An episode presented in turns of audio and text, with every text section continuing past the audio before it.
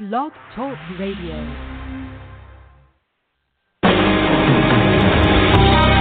Welcome to Spiritual Insights with Charlotte Spicer.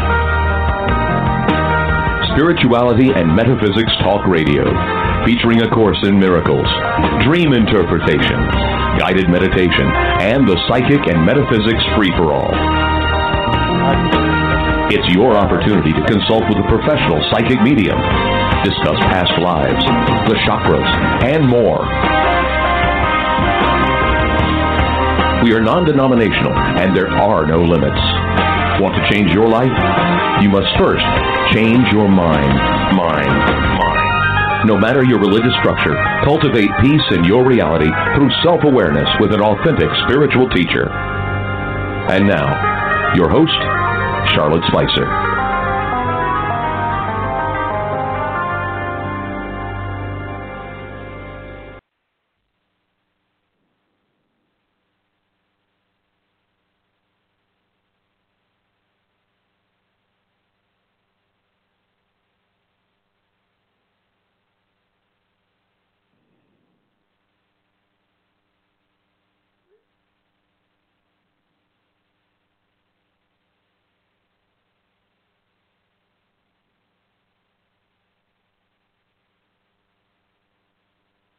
Hello. Welcome to Spiritual Insights, everyone. Hey, Dr. Bob. Hey, how are ya? I'm okay. I got to figure it out. But the show has started, so let me just start over, and then I'll do some editing, okay? Okie doke. Okay, hang on. Welcome to Spiritual Insights, everyone. Thank you so much for tuning in. Today is our virtual class for A Course in Miracles with my special guest co-host, Robert Rosenthal, MD. Dr. Bob joins me on the second Thursday of the month, and we have returned to our original time of 3 p.m. Eastern if you would like to mark your calendars. This year we have been delving into the topic of special relationships as defined by the Course in an ongoing series. Last month we broke from the series to discuss the natural disasters. I'm sorry, that was 2 months ago. Today we'll be continuing the series with Chapter 16, Section 6, and we're going to pick up at paragraph 8 and continue through 12 and possibly go to the next section. So if you're new to the show, Dr. Bob is the co-president of the Foundation for Inner Peace, publisher of A Course in Miracles, having served on the Foundation's board of directors since 1992. He was a practicing psychiatrist and psychotherapist for 32 years before retiring to take on this position. He was introduced to the Course in 1975 at the age of 20 by Judy Skutch, and became a close personal friend and protege of Dr. Bill Setford, co-scribe of the Course. Dr. Bob is the author of From Plagues to Miracles: The Transformational Journey of Exodus, From the Slavery of Ego to the Promised Land of Spirit, published by Hay House.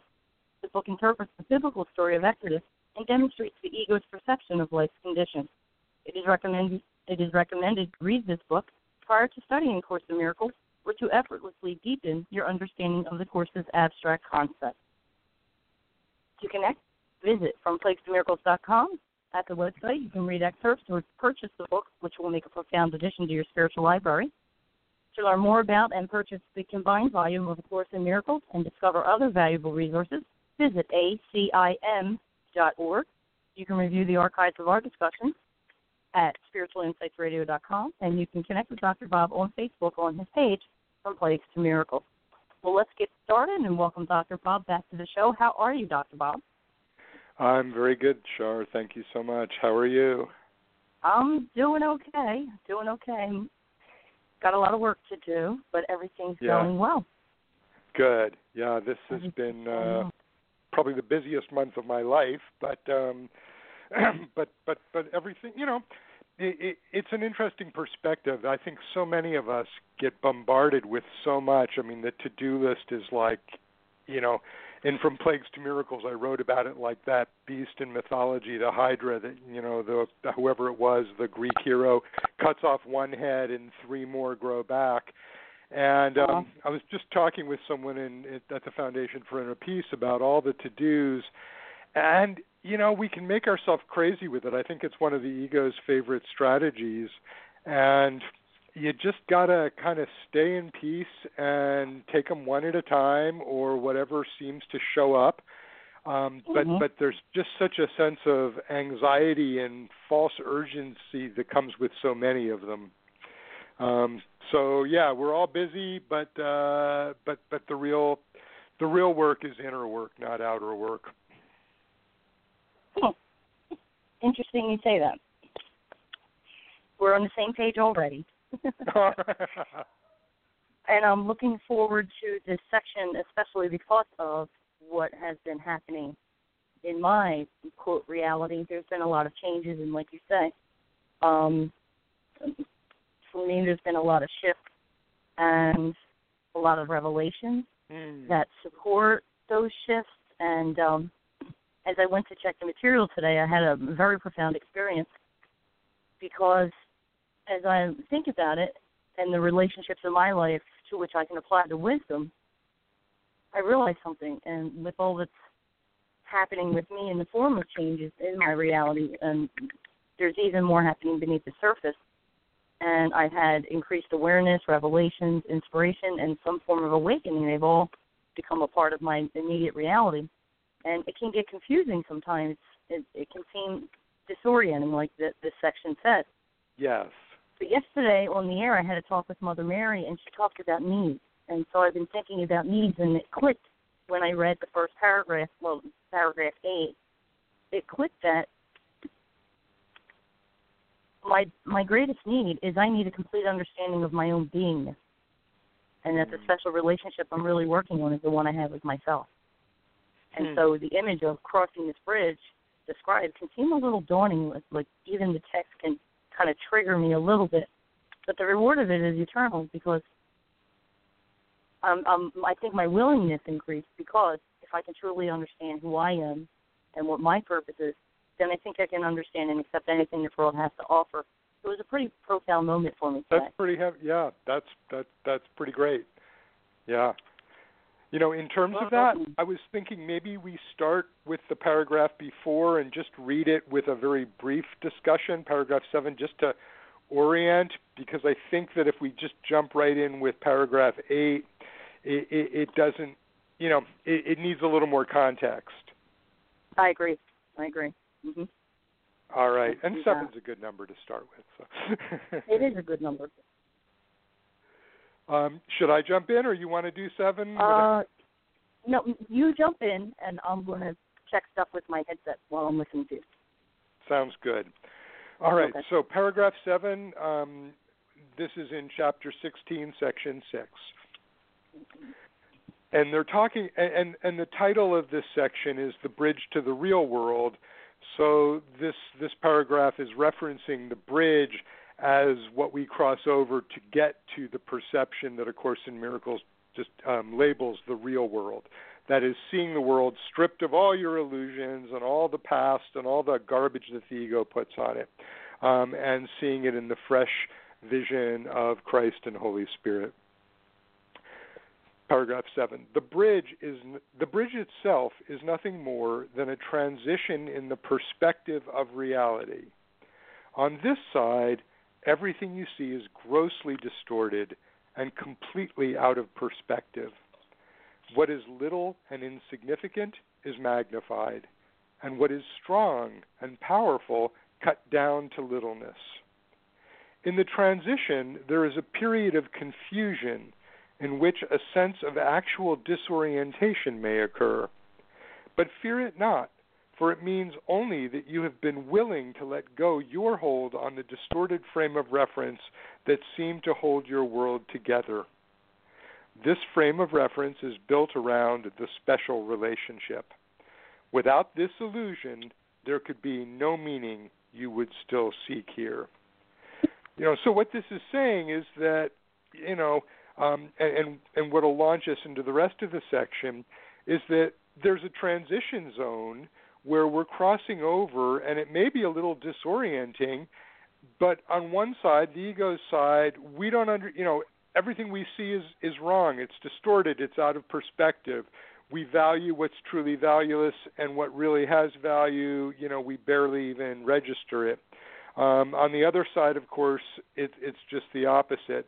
But then it's making the case that our frame of reference for the past, for what's valuable, is built around the special relationship. And in a way, that's almost like the capstone for what Shar and I have been reading and reviewing now for the last 4 or 5 segments, so for many, many months, about the special relationship.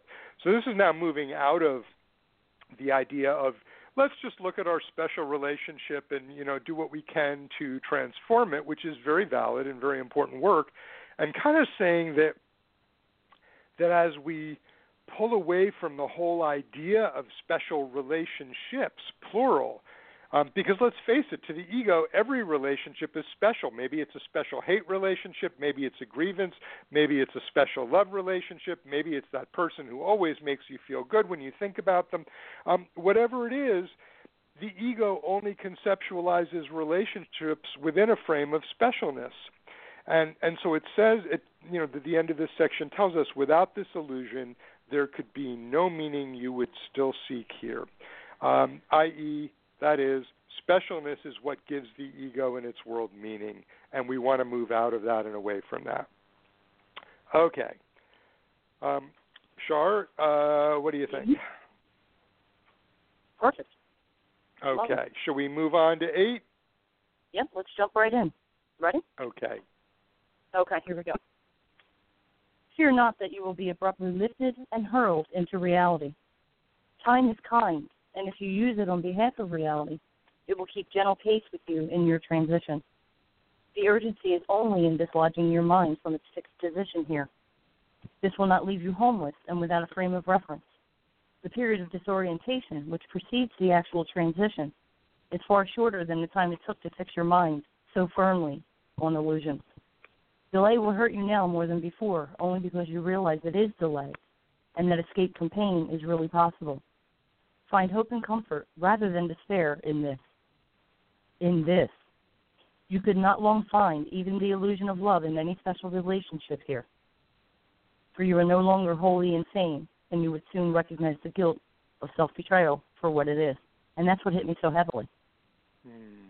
The guilt of self-betrayal.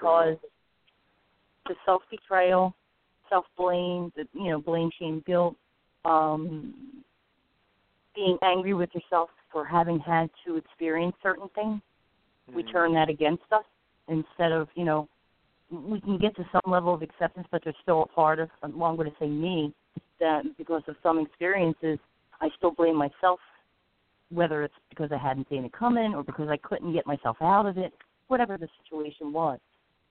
But this is what I have to say about this. And it's that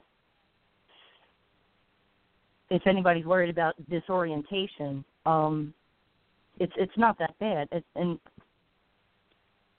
were you to make that shift, you wouldn't be so disoriented that terror about it would be necessary. You don't have to be afraid of it. You just have to be consciously aware of what's happening. What I think about time is that time is an energy field, and we all have a relationship with it. Time is kind because it does not go too fast nor too slow as you assimilate and transition in a series of shifts that are necessary to your own awakening. And so with time being kind, it supports you because you're part of the planet, and I'll go a little deeper. In order to come to this planet, we need to have a contract with it, and part of that contract includes that relationship with time. And so depending on our use of it and our perception of it and our relationship with it, love, hate, whatever you have, if we can ground and connect to that, then we can use it to our advantage to smooth out whatever experience we're having that seems disorienting. And so delay will hurt you only because it's that unwillingness to cross that threshold. And soon, my understanding is that a lot of us are coming up to a threshold, and it's like a linear threshold in time, and once we cross over it and it's in the new year, then it's like a whole new world opens up, and that fits a lot of what's been going on lately. And so the insanity that we're perceiving today in the world, I think we're going to have a shift, and it has to start with us. It has to start within us if it's to be extended outward to the collective. Does that make sense? Mm-hmm. Yeah, I mean, the whole question of time in A Course in Miracles is a topic that people have literally written books on. Ken Wapnick has a book called, I think, Time, The Vast Illusion, or something like that. Mm-hmm. The first line of this paragraph is one of my, 100 top lines in A Course in Miracles, one of my favorites. Fear not that you will be abruptly lifted up and hurled into reality. So many course students I talk to, they get it. They want to experience love. They want to release the past and, experience the present with the help of Holy Spirit. But there's this fear of losing our identity as we've known it. There's a fear that we will be abruptly lifted up and hurled into reality. And, of course, the ego climbs on board that and uses it to say, yeah, this stuff is scary, be careful, back away. And what the first line is telling us is that, when we turn our lives and our spiritual growth over to the care of Holy Spirit or higher self, they both have the initials HS, that you're not, it can't work through fear. That's another ego ruse, that even time, the process of time is kind and sort of, gently allows us to move at our own pace in our own time to get through this transition, to begin to see the real world, to release our relationships from the specialness that bound them and bring them into holiness, which is where all relationships ultimately live. So I really love that line, and it's not an exception. It's the same thing that the Course tells us all along about the Holy Spirit, which is give everything in your world to the Holy Spirit for his reinterpretation, because you don't know what it means. You've assigned all kinds of meanings to it that are false and that are going to keep you in suffering and misery. But when you allow sort of that little portal into reality to come through, it's sort of like we're trapped in this prison, but we put our ear to the wall and you know what? We can sort of hear in Morse code this little thing coming through, and it's giving us instructions on how to break out of prison, on how to begin to open up more space, another portal in that wall where we can hear the instructions even more clearly and do even better. So this is just saying that anything you give to Holy Spirit, including time itself, will work in a completely different way than you're used to and be very kind. And I liked what you said about delay. Yeah, I mean, delay means that you still cherish something in the world of ego and physicality, going, let me watch this one more drama. Let me enter into one more insane relationship first, because I don't really believe that the Holy Spirit, and I still believe that specialness is the way to go. I still believe that specialness offers me what I really want. So yeah, delay is going to hurt now more than ever, because some part of us has tasted truth, has seen, however briefly, a glimmer of that light, that spark that lives in everyone. And then, the last line that you keyed on, for you are no longer wholly insane, and you would soon recognize the guilt of self-betrayal for what it is. So self-betrayal, I mean, we can hear that and interpret that at a bunch of different levels. You were talking about, all the things that we've done that have hurt ourselves, which, truth be told, is pretty much all, the entire history of the past for each one of us, until we decided that there must be a better way, as Bill Thetford put it to Helen Schucman in giving birth to A Course in Miracles. It was all insane. It was all crazy. And it's self-betrayal because we made a choice to believe in a false sense of self, an ego self, a self that's identified with a particular body and a particular appearance and a particular, set of personal history. And all of that is betrayal of our true self, our self as God created us. A Course in Miracles has 3 lessons and 3 reviews of the simple phrase, I am as God created me. And it says, if you could accept this completely, not only would you be enlightened and saved, as it were, but the entire world would be. I guess that's the hurled into reality that we're all afraid of. But yeah, you know, by believing in a false self, we betray our true self. And there's tremendous guilt in that. And the guilt perpetuates it because we deal with the guilt by going, I don't want to look at that. I think I'm going to go look for something special that will make me feel really good, and then I don't have to feel guilty. But, of course, searching for someone special, something special, only intensifies the guilt because we continue to betray ourselves. Yes. Okay. And I would add that wouldn't the ultimate self-betrayal be where it says in sentence 6, and that escape from pain is really possible? Wouldn't the ultimate self-betrayal be denying yourself from taking that opportunity to escape from the pain that you're in? To choose to be in pain instead of relinquish it?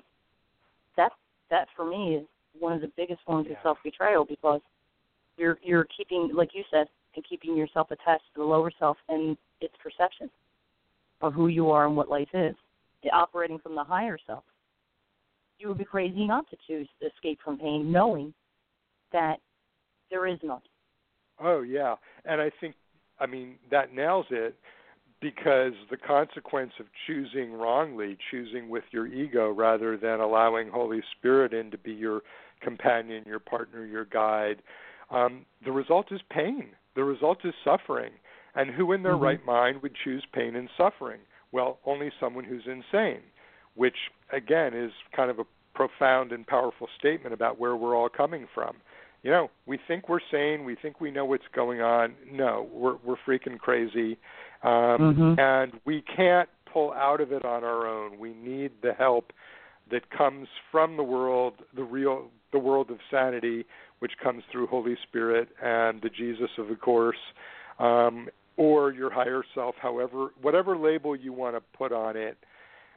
Help is there. Help is ever present. Help is waiting. You just have to ask. And in that sense, when we're, you know, stuck with the identity of the lower self and we are striving to operate from the higher self, we need a bridge, and the Holy Spirit is that bridge. And so let the Holy Spirit help connect you to your higher self by summoning that holy instant. And so that's what we need to do. That's it. I love this stuff. My goodness. I do too. Yeah. And, you know, and we're doing it. We're on the path. We're doing it. We are. We certainly are. Ready for paragraph 9? Yeah, so 9. Go right ahead. Nothing you seek to strengthen in this special relationship is really part of you, and you cannot keep part of the thought system that taught you it was real and understand the thought, capital T, the thought that knows what you are. You have allowed the thought of your reality to enter your mind, and because you invited it, it will abide with you. Your love for it will not allow you to betray yourself, and you could not enter into a relationship where it could not go with you, for you would not want to be apart from it. So yeah, this just kind of continues the idea that we were just talking about in terms of self-betrayal. Anything that we want to strengthen in this special relationship isn't a part of us, you know, because specialness isn't of God. You know, God is one, God is equal. The light of God shines equally in all of us. Specialness is the ego invention. So anything that we value, anything we want to strengthen, anything that we think we want more of in this special relationship, it's not really part of us. And we can't hold on to something that's not part of us and still know our true self. You know, there's a lovely little section, quotes in the section in chapter 22 called Your Brother's Sinlessness, that says, and I'm reading here, to believe that one exception can exist is to confuse what is the same with what is different. One illusion, cherished and defended against the truth, makes all truth meaningless and all illusions real. And that's kind of what this is saying, but with specifically focused on the special relationship. If you try to keep any part of it, if you cherish anything in it, you have basically said to Spirit, truth, I don't need that. I'd rather have specialness, you know. It's kind of like saying, I'm here in the prison, and, you know, I'd rather get, you know, a little bit extra plate of that gooey gruel with the maggots in it because, wow, I got a little more food today, than break out of prison completely and smell fresh air and eat good food. You know, it's saying that you're making a choice to stay within the world of perception, within the world of your false self. But this is saying we've already invited it in, and that our love for truth, our love for our real self, basically won't allow us to betray ourselves again, at least not in a way that will last. You know, we have the ability to realize it now.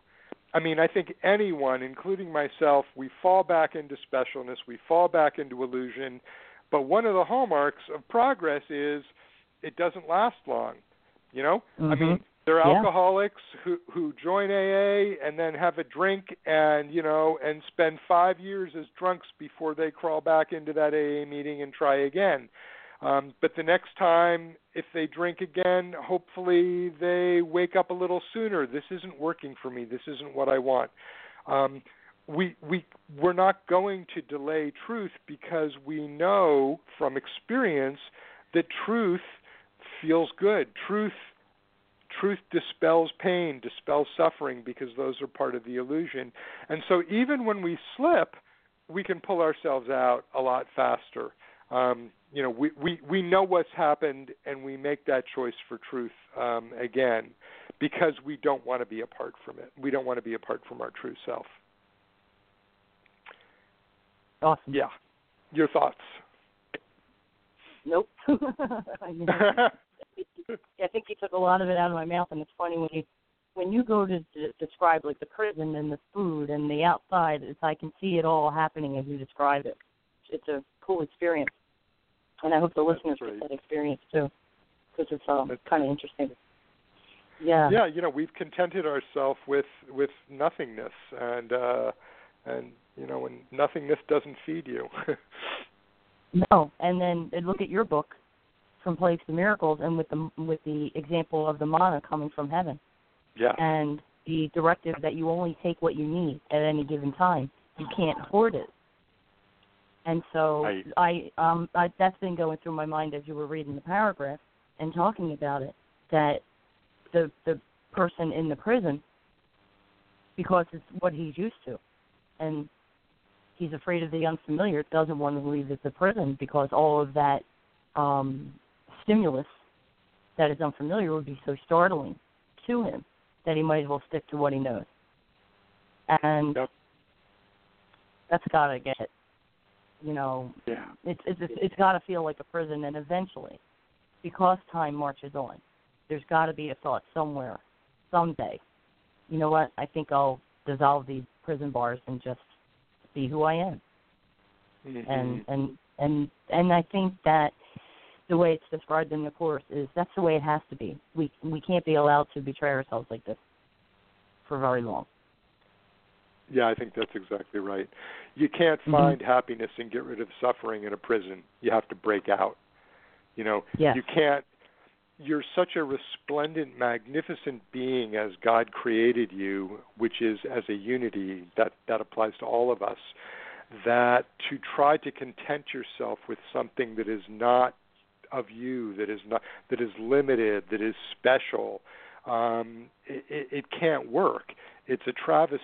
It undermines the reality of your being, and you know you can't find sanity in the asylum, in the crazy house. You can't find peace on a battleground, and you can't find freedom in prison.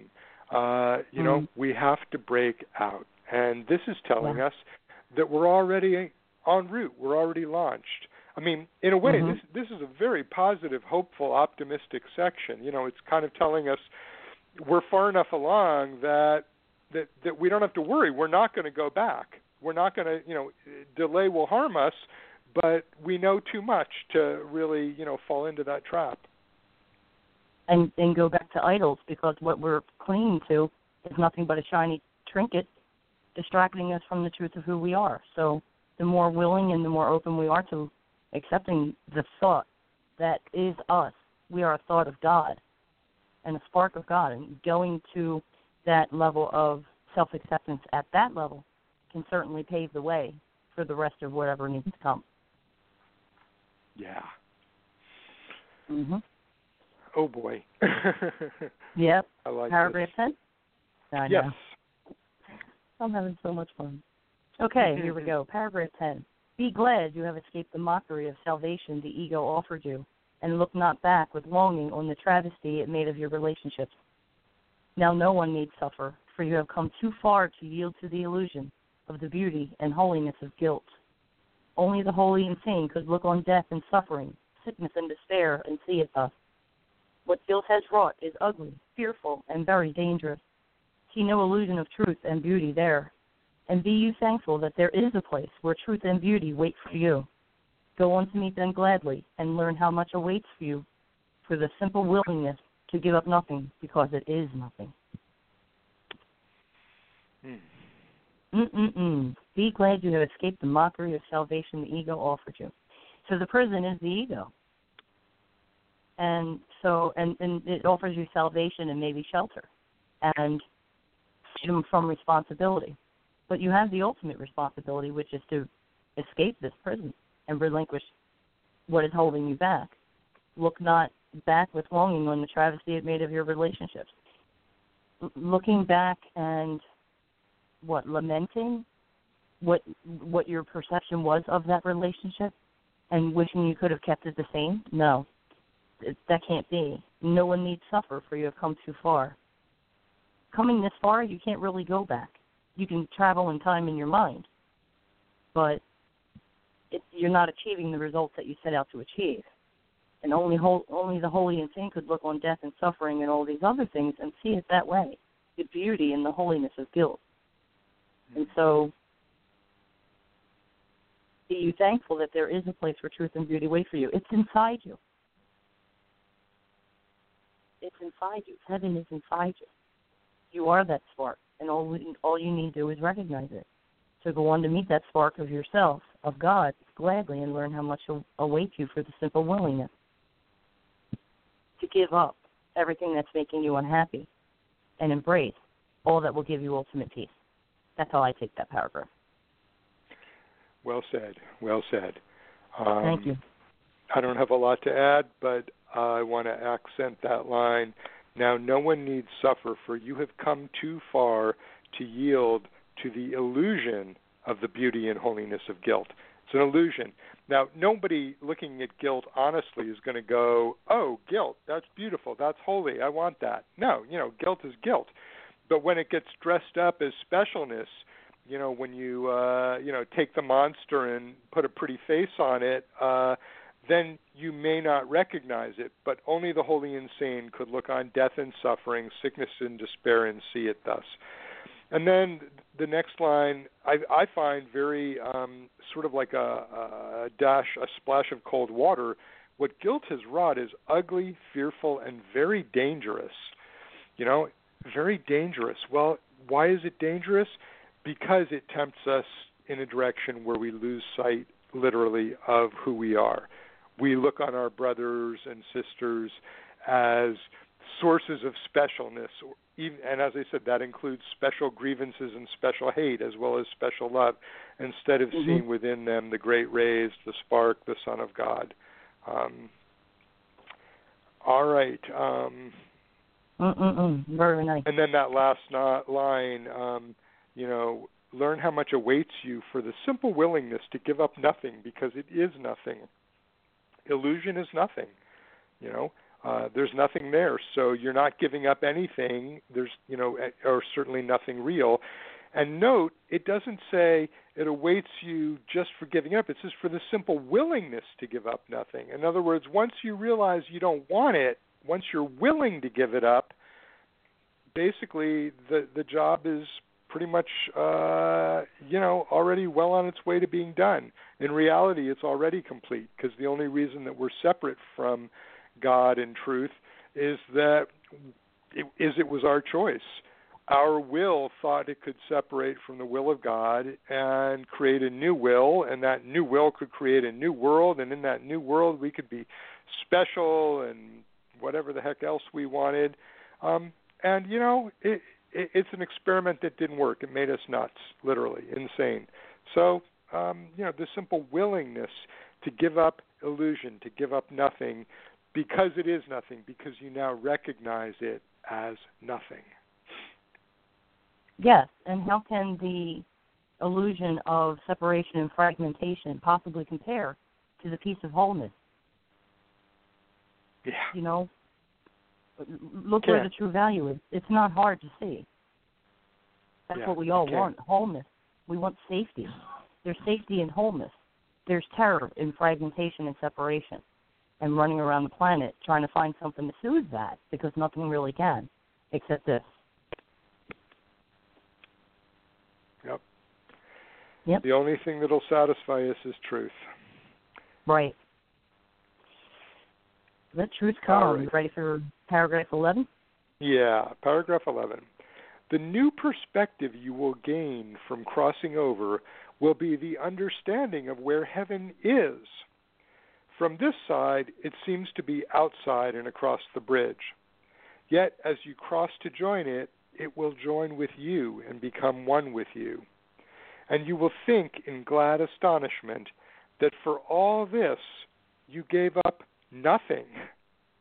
The joy of heaven, which has no limit, is increased with each light that returns to take its rightful place within it. Wait no longer, for the love of God and you, and may the holy instant speed you on the way, as it will surely do if you but let it come to you. So here we get, a little bit of a view of what awaits us when we give up nothing. It's a new perspective, an understanding of where heaven is, as opposed to an understanding, a pseudo-understanding, a false understanding of the world we think we see, which is one where heaven is not. And from where we stand on one side of the bridge, the world of perception, we think that heaven must be outside of us, across the bridge somewhere. You know, it doesn't live within us. Yet as we cross to join it, it will join with you and become one with you. So this is a really important line. It's saying as you move towards truth, a strange thing happens. Truth starts to join with you. And it becomes one with you, because, in a sense, you're throwing aside all of your illusions. You're sort of casting them off, and as you do that, all that's going to be left is truth. So it's sort of like it goes back to that willingness idea that we were just talking about. As you move towards truth because you want it, because you recognize that everything else is nothingness, then truth moves towards you because it was already inside of you. And as you discard the nothingness that you thought was something, what shows up instead is the oneness of truth in you. And it jokes, and you will think in glad astonishment that for all this you gave up nothing. So it's sort of, one of the Course's famous puns, you gave up nothing, nothing that you thought was something, but you really didn't have to give up anything. And then this beautiful line, the joy of heaven, which has no limit, is increased with each light that returns to take its rightful place within it. Wait no longer for the love of God and you. What it means there is it's the love of God and the love that is you. You know, it's already there. There's a lesson for those Course students who were doing the lessons in keeping with the calendar year. It was... just within the last week. And it says, I will not fear to look within today. Well, within is that light. Within is that love. And when we do that, wait no longer for the love of God and you. It's in you. And may the holy instant speed you on the way, as it will surely do, if you but let it come to you. So it's kind of a beautiful paragraph that's letting us... It's kind of not mapping out, it's describing that process, that as we sort of stand down from illusion, truth stands up within us and becomes us. Okay, Over to you, Shar.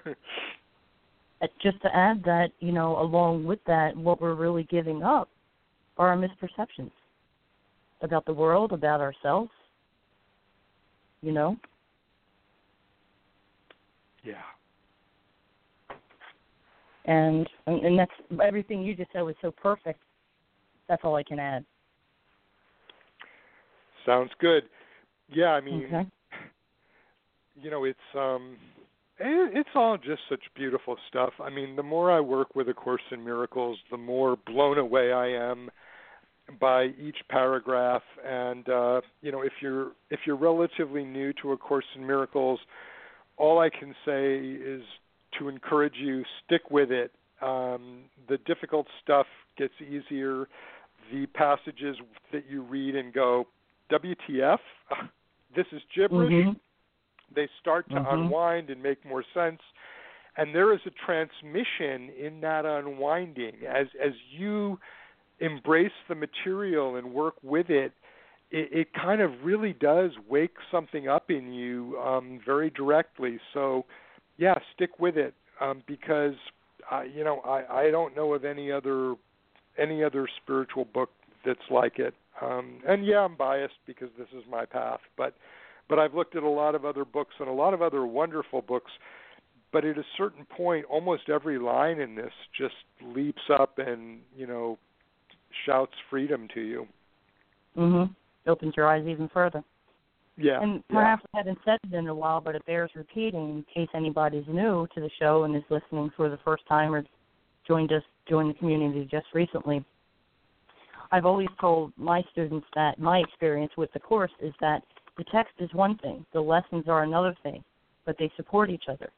So in doing the lesson, that opens you up to understanding the text. In reading the text, it opens you up to doing the lesson and the reason for doing them. And I see the lessons as miracles in themselves because they break you out of time. And so that was my first experience with the Course and experiencing those lapses in time so that truth can come in and you can download whatever it is you need on any given day. So I would also encourage everybody, do the lesson. But if you don't understand the text, stick with the lesson. At some point, it's going to make sense to you because the lessons are there to rearrange what is wrong about your thinking. And so it breaks it down, builds it up. So then there's going to come a day where you read something and it makes perfect sense to you as you need it for that day. You could read it a year later, and it makes even more sense to you. Yes, and exactly. Dr. Bob's been doing this for a long time. I've been at it for 16 years, and I had to go get a new book because I wanted a fresh experience with all the material as we move through the series on the radio show. And that's what's happening. I am having the most profound experiences.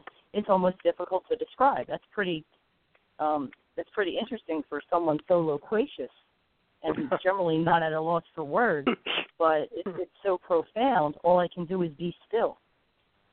Yeah. What's happening inside me. All the movement inside and outside, and just movement forward and great leaps and great leaps in understanding and great leaps in self-acceptance. It's miraculous. So literally. Don't let us do this by ourselves. Join us. Yeah, and thanks for adding that about the text and the workbook. I mean, you know, there are people who feel like they have to work their way through the text first, and it can get very frustrating, whereas the workbook plunges you right in, sometimes for some people too fast. Use your own guidance, trust your own guidance. I mean, the whole point of this is to bring you into connection with Holy Spirit, higher self, the voice of Jesus. Again, I don't care what words you apply to it, to bring you in connection with that which will lead you to freedom, love, truth, and an experience of profound peace. And, you know, trust. If the workbook speaks, you do the workbook. I mean, there are a lot of people who go to the manual for teachers first, although the Course says, you know, the criterion for being a teacher of God is you completed the workbook. But start wherever it speaks to you. And if you run into something that you really just can't get your head around, skip it and go on. There's a, sort of a famous anecdotal story, in Norse mythology at this point, although I do believe it came true, that it was true, where someone comes up to two people come up to Bill Thetford, one of the Course's scribes, at a lecture, and they're arguing about a point. Bill, does the Course say this, or is it saying this? And they want him, to sort of answer it. And Bill, like King Solomon, just takes the book and tears the page out and says, okay, here, now go on.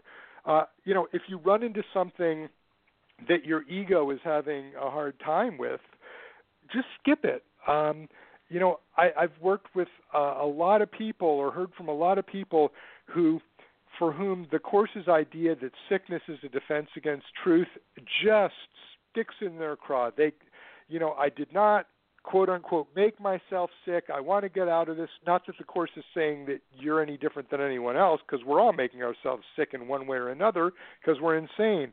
But for example, those particular passages, just skip them for now. Go with what speaks to you.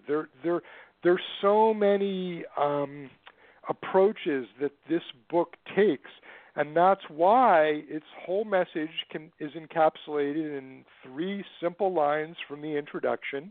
Nothing real can be threatened. Nothing unreal exists. Herein lies the peace of God. And yet it takes another 1,249 pages to flesh that all out and fill it in and get us there. It's because some section's going to speak to one person and some to another. But if you stick with it, the ones that didn't work start to do it.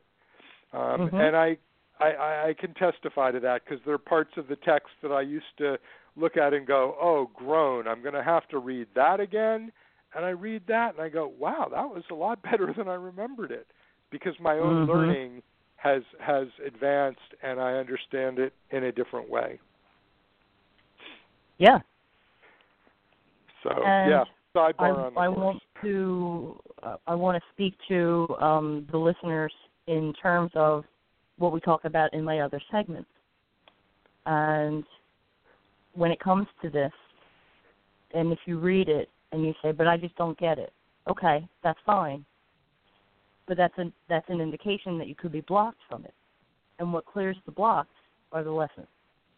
And so if I talk about the Course in other segments with people who call into the show, this is why I consider it so important, because if they're calling into the show for advice or help on how to move forward because they're stuck, this is the best piece of advice I can give. Mm-hmm. I can say, do this, do that, here, let me do this energetic healing on you. That's beautiful stuff.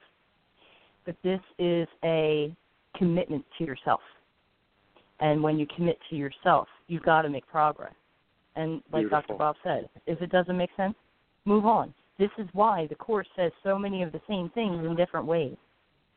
It explores every facet of every concept in a specific way, so that the majority of people can get it.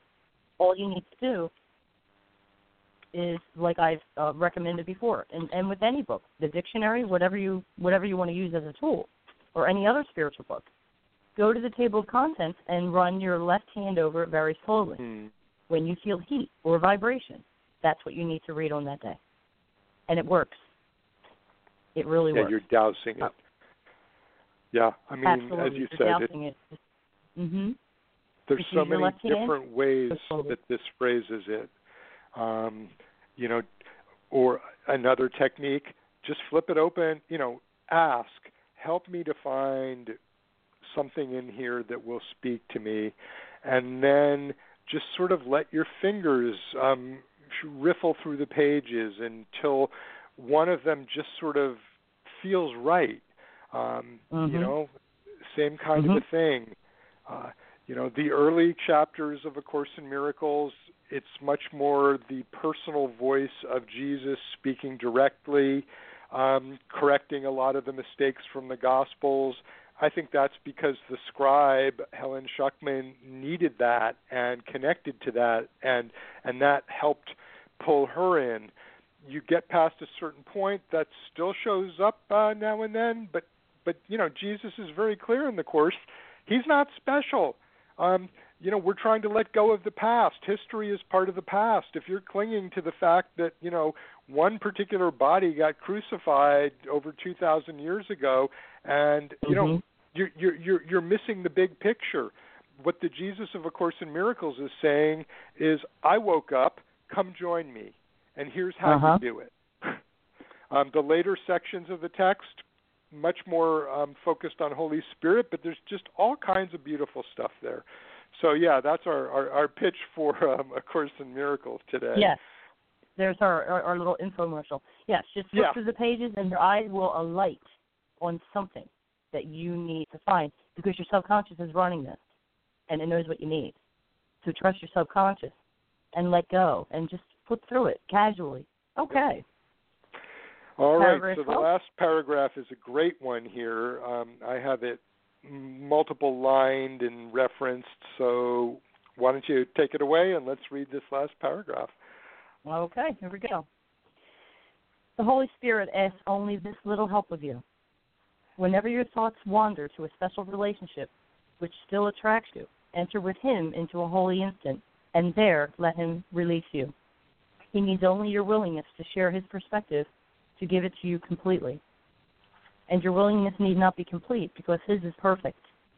It is his task to atone for your unwillingness by his perfect faith, and it is his faith you share with him there, out of your recognition of your unwillingness for your release. His perfect willingness is given you.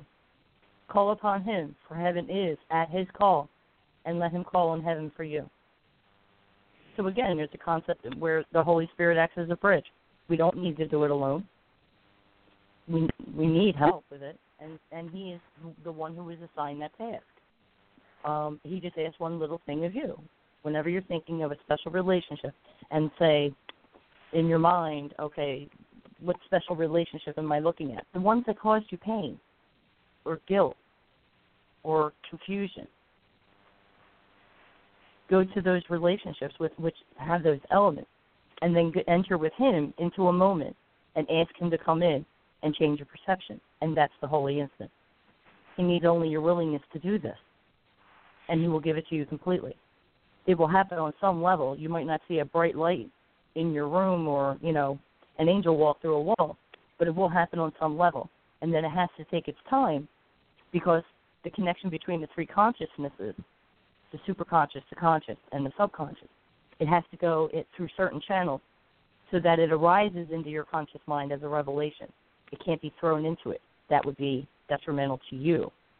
So there is a process to it, but ask him in and be willing, and it will happen on some subtle level. And then I think the more you do it, the more it happens on a level that is perceptible.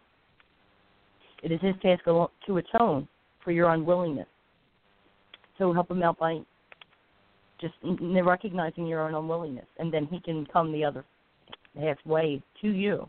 And out of your recognition of that unwillingness, that's what I just said, then he is perfectly willing to surround you in that willingness. Call upon him, for heaven is at his call. This is his job.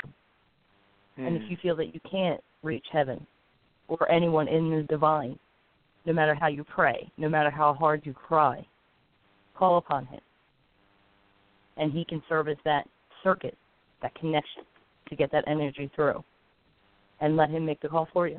And it's pretty self-explanatory to me.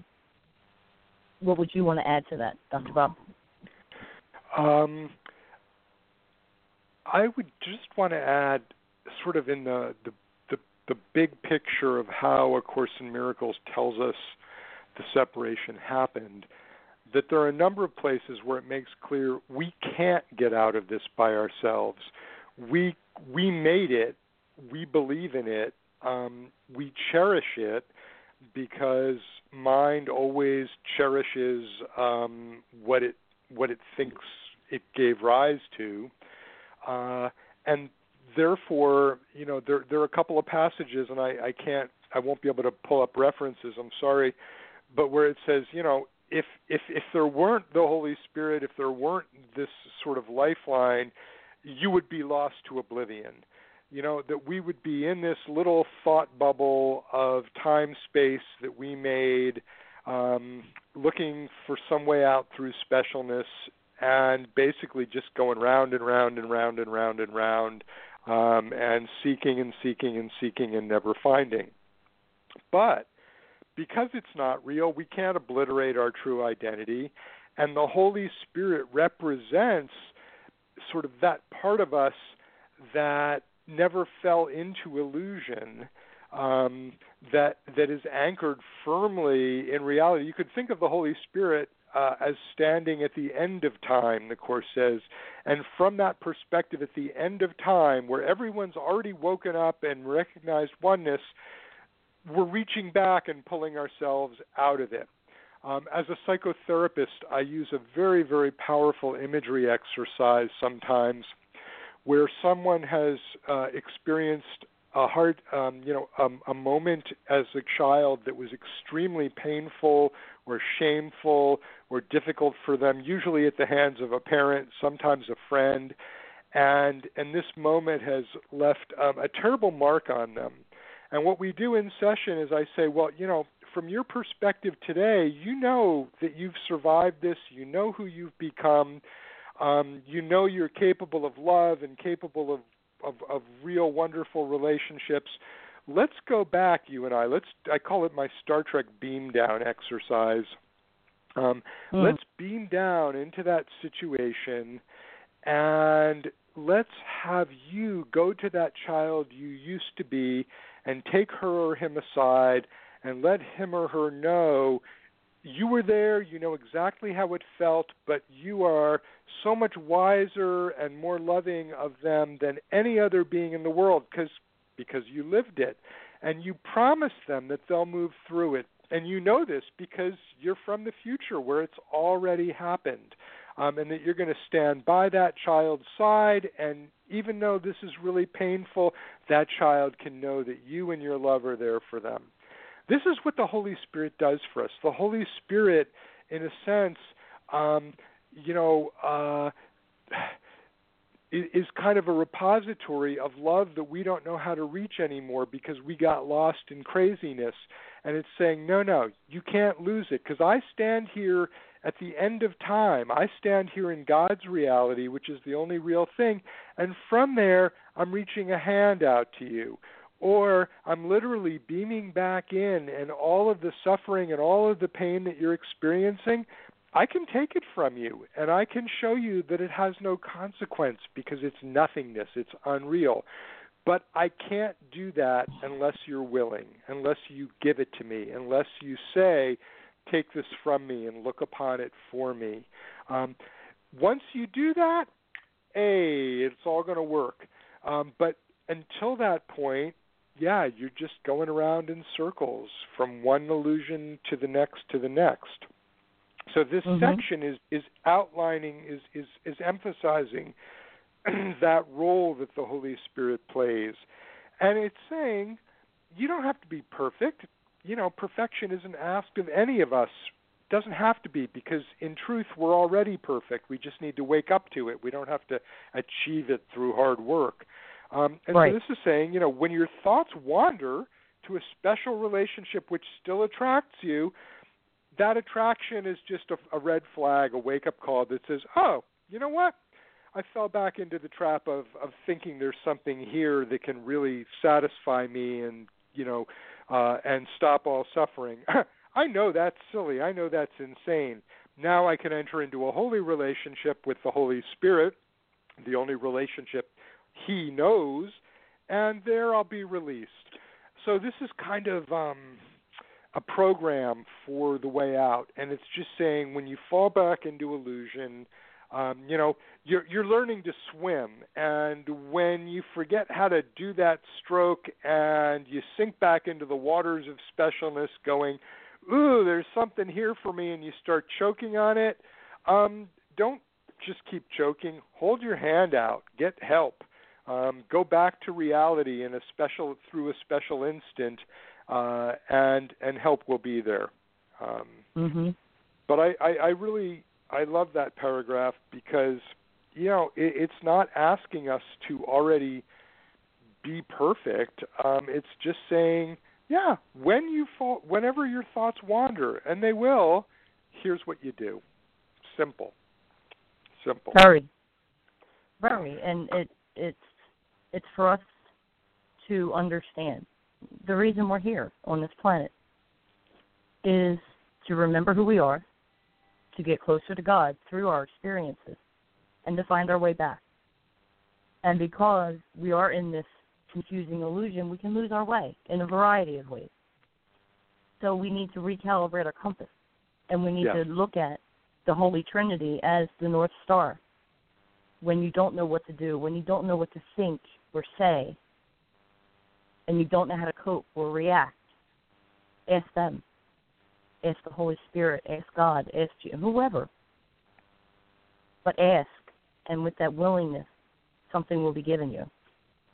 And so never think that you've lost your way completely, because all you have to do is find that North Star. And it's within you. You don't have to look around. You don't have to have sight as a person. The blind can find it just as easily as someone with sight. It's in your heart. The altar is in your heart. And that is where you place your fears and your brokenness and your sorrows and your blame for any injustice you think you've incurred in this lifetime. Place that blame on that altar, because no matter how justified you may feel, at some level, it's a complete misperception. And the Course is what gets you to true perception. And that's all I have to say about that. Yeah. I mean, remember who you are.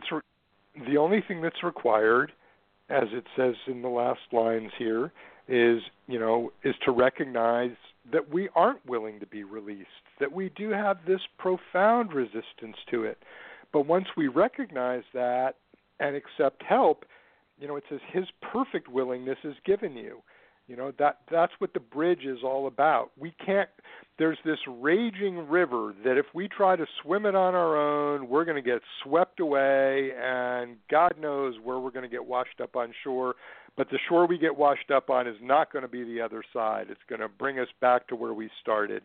Do not pass go. Do not collect $200.